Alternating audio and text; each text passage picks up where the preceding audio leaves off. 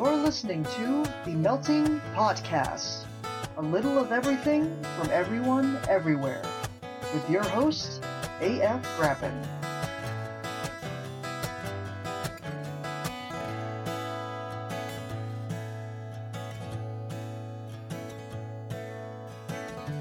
Hey, chefs, welcome to episode 4 of the Melting Podcast. We have a little bit of a change to our scheduling plan. I know I promised you a main ingredient episode last month, but there were some unforeseen circumstances that are making this into a Stoke the Fire episode. Unforeseen circumstances meaning we actually got three horror story submissions in three days for the same prompt. So, considering what yesterday was, yeah, I'm running these today. That main ingredient episode will come December 1st, I promise. I'm going to interrupt your NaNoWriMoing goodness with three Stoke the Fire stories. These are all for prompt number two, which is a common household object isn't what it seems. Here's the first story. The World Wide Web by Sarah Iozzio. I just don't understand this computer, Gloria. Did you get through to tech support yet? I'm still on hold, Dave. Try pushing that big key. Enter. Gloria pointed to the keyboard where Dave's hands fluttered helplessly. Every time I do that, it makes that awful noise and the screen flashes red. I don't think it's supposed to do that. I knew we should have gotten that computer with the windows. Windows are so nice. Dave sat up straight in his chair and threw his hands up in the air. Wait, it's doing something. He leaned forward and squinted at the screen, where words slowly appeared letter by letter. This doesn't seem right. He read the words clumsily as they appeared. Atlach. Atlach Dave, shh! I think I'm getting through. Gloria pressed the phone to her ear with both hands. Her husband lowered his voice as he continued to read out the words on the screen. Atlach Nacha requires. Oh, never mind. It was another recording telling me how much they value their customers. Atlach mm. requires ablation. Ablation? Gloria, you play that words with friends game on that phone of yours. What's ablation mean? Ablation, noun. A thing presented or offered to God or a god, Gloria announced in monotone. O B L A T I O N, oblation. I know how it's spelled, Gloria. It's right here, for gosh sakes. Dave, don't swear. You owe a dollar to the swear jar. Dave pursed his lips in chagrin. Oh, I'm through. I mean, hello, young man. Yes, yes. We're having computer trouble. She paused, twirling the spiral cord around her finger. Yes, we tried turning it off and on again. Yes, we checked all the cords. Tell him we held the CTRL and the ALT and the delete buttons down, Gloria. Dave, he says to open the port on the side.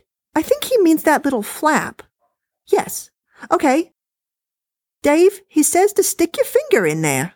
Stick my finger in? Gloria, I don't think. Dave, just do it. The nice young man says it will fix the problem. Dave glanced at the screen as he fumbled for the flap. Atlach Nacha requires ablation to complete its web, he said absently as he inserted his finger into the slot. Ow! Hey, that's sharp. Dave withdrew his finger to reveal a smear of blood. Just then the screen started flashing red ominously. Oh, Dave, the young man says you did that just right. Oh, good. Thank you, young man. Yes, that was all we needed. Yes, I'll complete the survey. You have a nice day too. Gloria hung up the phone. Such a polite young man. So is it working now, Dave? Dave stared blankly at the computer. Gloria watched his expression, confused, and then looked at the browser.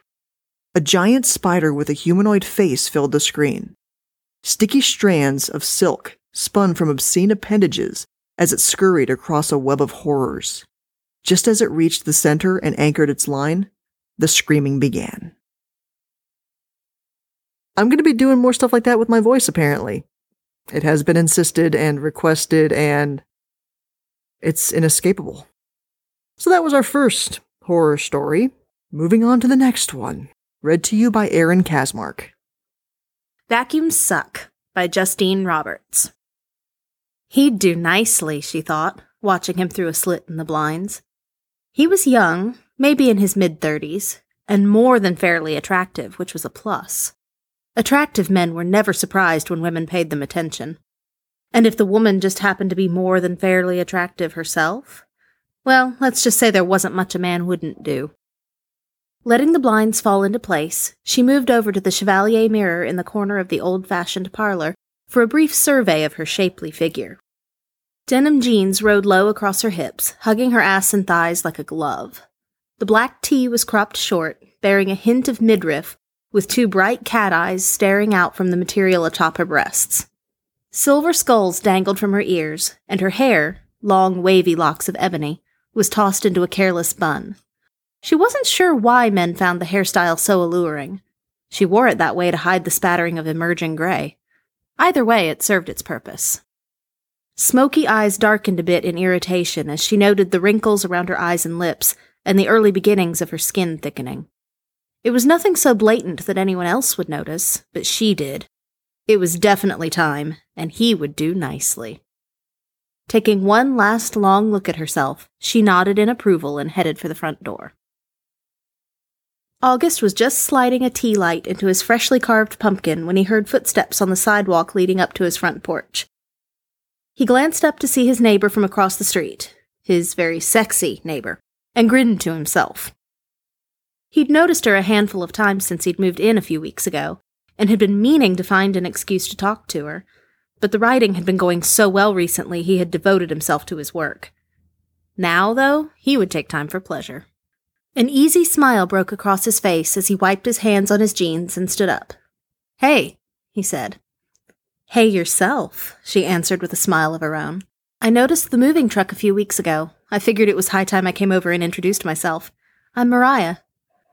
Stepping onto the porch, she held out a hand and August took it briefly in his. I'm August, he replied. August, she repeated, as though she were testing the name to see how it felt against her lips. I like it. It does well enough, I guess, he answered. He took a moment to appreciate her figure, missing the knowing smile on her lips as his gaze lingered on the cat's eyes, or rather, what was beneath them. So, she began, gesturing to the jack o' lantern, you got plans for tonight? If you call handing candy out to trick or treaters and then settling down with some horror films and a six pack of beer plans, then yeah, I've got 'em. She laughed at this, the soft tinkling charming to his ears.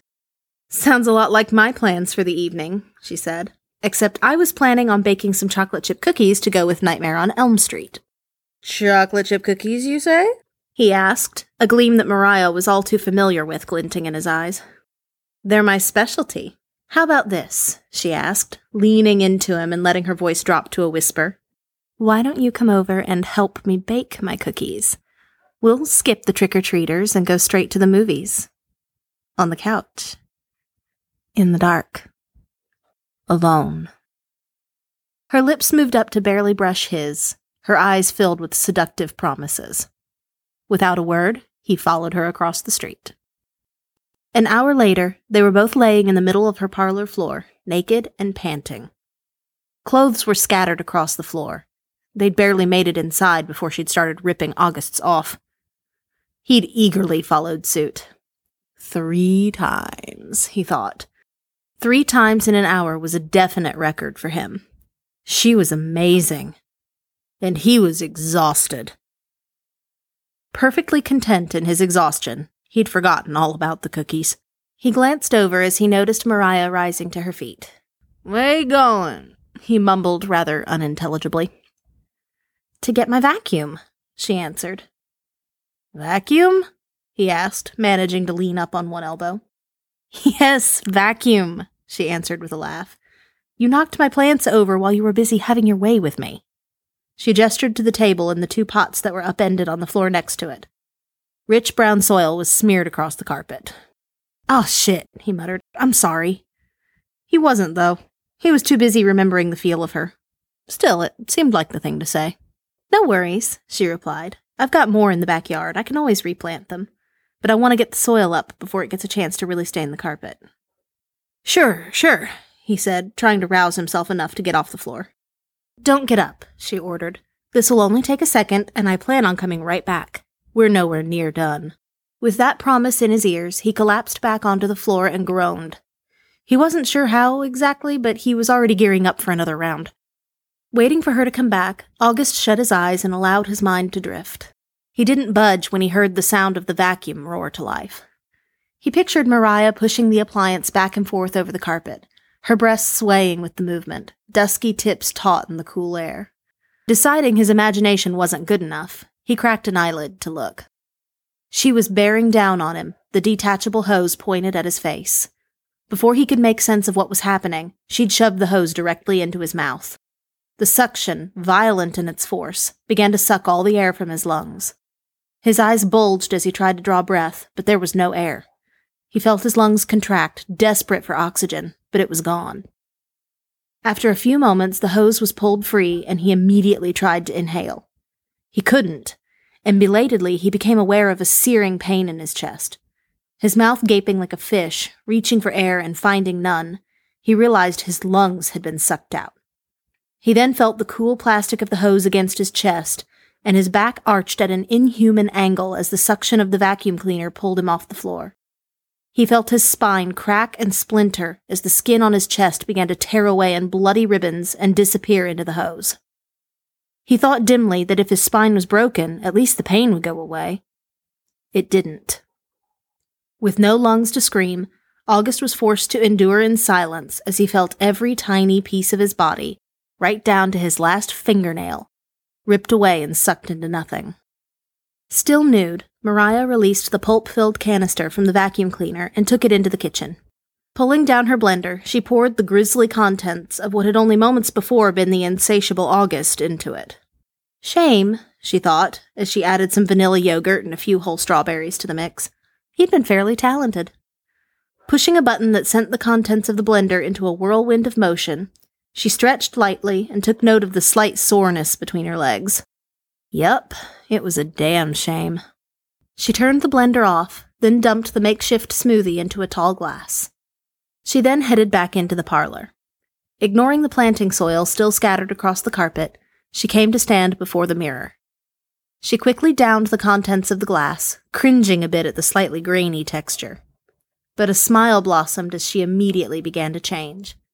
The lines around her eyes and mouth disappeared. Her skin brightened and grew smooth and taut over her muscles and bones. The gray strands of her hair, now hanging in a wild tangle down her back, faded into black. As what remained of August made its way through her body, she watched herself transform, youth reclaiming her. With a satisfied purr, she donned her jeans and t shirt, then grabbed the bowl of candy she'd left by the front door. Barefoot, she stepped lightly onto the porch, the cat eyes of her shirt glowing in the darkness. Flipping the porch light on, she settled onto the steps, candy in her lap, and smiled in welcome as the first wave of ghosts and goblins came racing to her door. So, for those of you who don't know, the A in AF stands for August. Apparently, that was me. I am now dead. Moving on, our third story read by Theo Kazmark. Pearls by Austin Malone. I need you to stay late tonight, Denton said before Bill was even halfway through the door into the office. No way, Bill said. I've got plans tonight. And I've got an inspector coming to look at a vacant unit tomorrow morning. Your plans just changed. Which unit? 923, Denton replied. Shit, Bill muttered. That had been Miss Shapiro's apartment until she died several days ago. Forget it. I'll fix dishwashers, haul furniture. I've even climbed a tree to catch a tenant's cat before. But you don't pay me enough to be mopping up an old lady's blood. What if she had AIDS or something? Denton pulled open his filing cabinet and withdrew a pair of yellow, elbow length rubber gloves. The hell I don't pay you enough, he said, slapping the gloves onto the desk. You walk out that door without taking these with you, and you won't be coming back. Bill snorted. leaving you minus one handyman and a whole lot of mess on your hands. Yeah, Denton said. I'll cry myself to sleep over that tonight. After I cruise to the Home Depot parking lot and pick up a Mexican who will be happy to do your job for half the pay. What are you doing? Denton asked as Bill pulled out his phone and began tapping the screen. Canceling my plans, Bill said, pressing send and scooping up the gloves in his free hand. Asshole. Bill handled the heavy stuff first, dismantling and disposing of the furniture. He worked his way through the rooms, around the bathroom. Load by load, the half hearted mementos of an anonymous old woman disappeared into the property's dumpster until, around sunset, there was only one room left to clean. If there was ever a memory Bill would have liked to erase, it was of responding to a tenant's report of a strange smell and coming upon Miss Shapiro in her bathroom. She had been doing a little amateur dentistry when she died, attempting to pull out each of her teeth with a pair of pliers. Her anticoagulant meds hadn't done her any favors. Somewhere around tooth number 11, she passed out, to eventually bleed to death through her gums. Bill took a deep breath and opened the bathroom door. Just rust, he muttered to himself as he surveyed the brown crust that coated the floor and the sink. That's all it is, just like cleaning up junkyard scrap. As he bent to pull the mop bucket closer, a silvery glint behind the toilet caught his eye. Leaning forward, he hooked it with his fingers and withdrew a bracelet. Fashioned from a wide band of silver, it had turquoise inlay and was studded with shiny white beads that looked like pearls to Bill. It was a common enough thing to find jewelry in a woman's bathroom. But Bill was transfixed by the object, running his fingers over each smooth, white bump. Before he realized what he was doing, Bill had slipped the bracelet onto his wrist. The rubber gloves went on next, and he set to cleaning. He dragged himself through the front door of his own apartment sometime after midnight. Gus, Bill's cat, padded up eagerly to be let out for the night, but skidded to a halt at Bill's feet. He reached down to pet Gus, but the cat recoiled, staring at Bill's hand. Glancing down, Bill saw the bracelet. Oh, yeah, he said, displaying the gaudy accessory to the cat. Picked this up earlier, courtesy of the late Miss Shapiro. What do you think? Gus yowled and streaked into Bill's bedroom. Yeah, Bill said to the empty room. I don't think it suits me either. Kicking off his shoes, he made his way to the bedroom. He managed to slip off the bracelet, setting it on the nightstand, and drop his work belt to the floor before he fell into bed, fully dressed and unconscious. In his dream, his teeth were falling out. His tongue probed a tooth, felt it wiggle, and contrary to Bill's futile protestations, pushed it out. This happened over and over again until Bill forced himself awake, gagging. His heart, still hammering from the nightmare, increased its tempo when Bill realized he couldn't move. He wanted to raise a hand to his mouth to check his teeth, but the limb refused to respond. He tried to wiggle his toes. Nothing. A full body thrash ended up amounting to a hissed whimper through his nose, and that's when he realized he wasn't alone. There was something hiding in the shadows in the corner. Bill had seen it move when he whimpered, responding to the noise. It stretched out toward him, always in the shadows which themselves writhed out from the corner in tattered tendrils. Bill sucked in air for a scream, but the breath whooshed out of him when the thing landed on his chest, its gaunt body in a predatory crouch. Even up close, Bill couldn't tell what the creature looked like. It seemed to be made of shadows. A skeletal arm, wreathed in darkness, reached for his face. Bill opened his mouth to scream, but couldn't draw in enough air. He felt the tickle of one of the thing's fingers as it brushed past his lips. Then there was a tugging scrape of something sharp against the back of one of his teeth. Bill moaned, and the thing leaned closer, pulling harder. Bill's salvation came with a banshee wail and a streak of gray fur. Gus launched himself at the thing perched on Bill's chest and swiped his claws through its midsection. The substance of the creature tore in shadowy wisps, and it shrank back disappearing into the shadows with a screech. With a ragged gasp, Bill found himself once more in control of his body. He rolled over into a half sitting position. His trembling fingers missed the cord of his lamp twice before he was able to switch it on and drive the shadows away from his bed. He sat there for a moment, head in hands, gulping fresh air into his lungs. When he looked up, his eye was drawn by the lamplight glinting off the bracelet. He stared at the pearls as they winked up at him, and his mind made the connection. No, not pearls. Teeth. He bent forward and picked up the hammer from the tool belt at his feet. Gus chirped at him and jumped off the bed, pausing once to flick his tail in the air before trotting out of the room toward the front door. Bill stood, picked up the bracelet between his thumb and forefinger of his other hand, and followed. Outside, Bill smiled as the cat scampered off into the cool autumn night. His expression sobered step by step, though, as he approached the end of the driveway with the bracelet and hammer. Kneeling, he dropped the bracelet, and with aching muscles still protesting from earlier, he brought the hammer down on it. He kept at it until nothing remained but a battered strip of silver, turquoise shards, and coarse white dust. Utterly spent, Bill trudged back inside, dropped the hammer on the floor next to his bed, and collapsed onto it again. He was on the edge of sleep, attempting to roll over, when he realized he couldn't move again. His eyes flew open and searched the room. He found it on the ceiling. With languid, grasping motions, the creature descended like a spider. Once more, Bill found himself struggling to breathe as the loathsome thing reached for his mouth. He didn't understand. He'd destroyed the bracelet. What did the thing want? A shadowy claw gouged at the enamel of one of Bill's upper teeth. He couldn't so much as turn his head away, and he lay there helpless, listening to the crunch within his jaw as the tooth was twisted back and forth.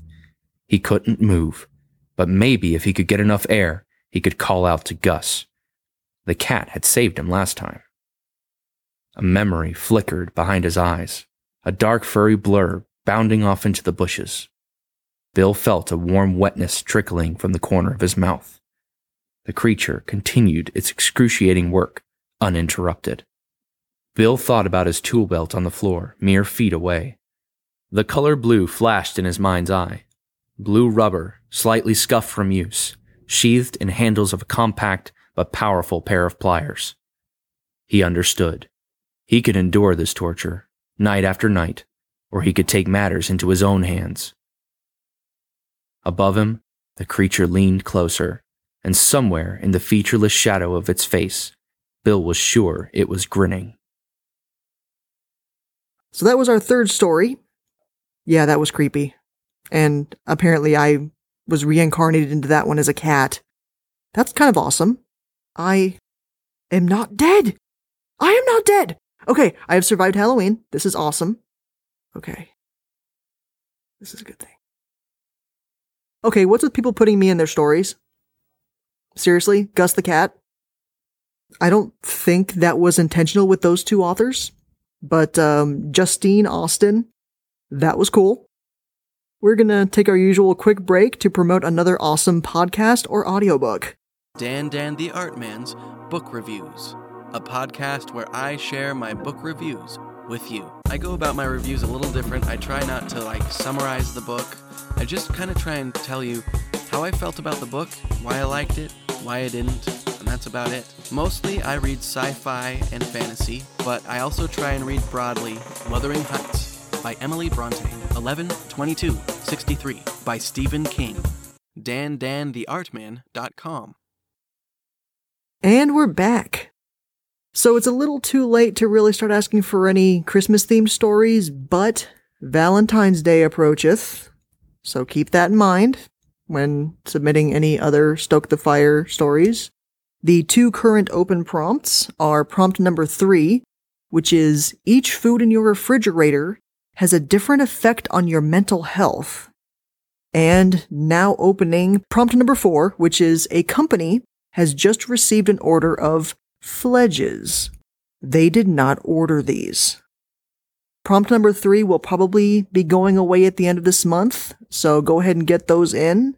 Uh, we'll see if we can get another episode out of those. We do have uh, something in store with those already, but send in your stories. We are also in need of more main ingredient stories. I know you haven't had but one of those yet, but another one is coming very soon. And we've only got like three more in progress, and those do take me longer to do, so it's better to get those in early. So head over to themeltingpodcast.com and check out our main ingredient submission guidelines and send us some of those stories. We always want them. So that was our Halloween episode. I hope you enjoyed. We will see you next month with that main ingredient episode I promised before. Uh, you really will get it this time. But until then, keep eating and keep writing. Thank you for listening to the Melting Podcast. You can find our website with submission guidelines and current prompts at themeltingpodcast.com. Find us on Twitter at meltingpodcast or email us at themeltingpodcast at gmail.com. The Melting Podcast is released under a Creative Commons Attribution, Non Commercial, No Derivatives license, which means you're free to copy it and share it, as long as you don't change it, don't sell it, and always link back to the website. Sound effects are from the Free Sound Project, and the music is by Drew Rich Creek.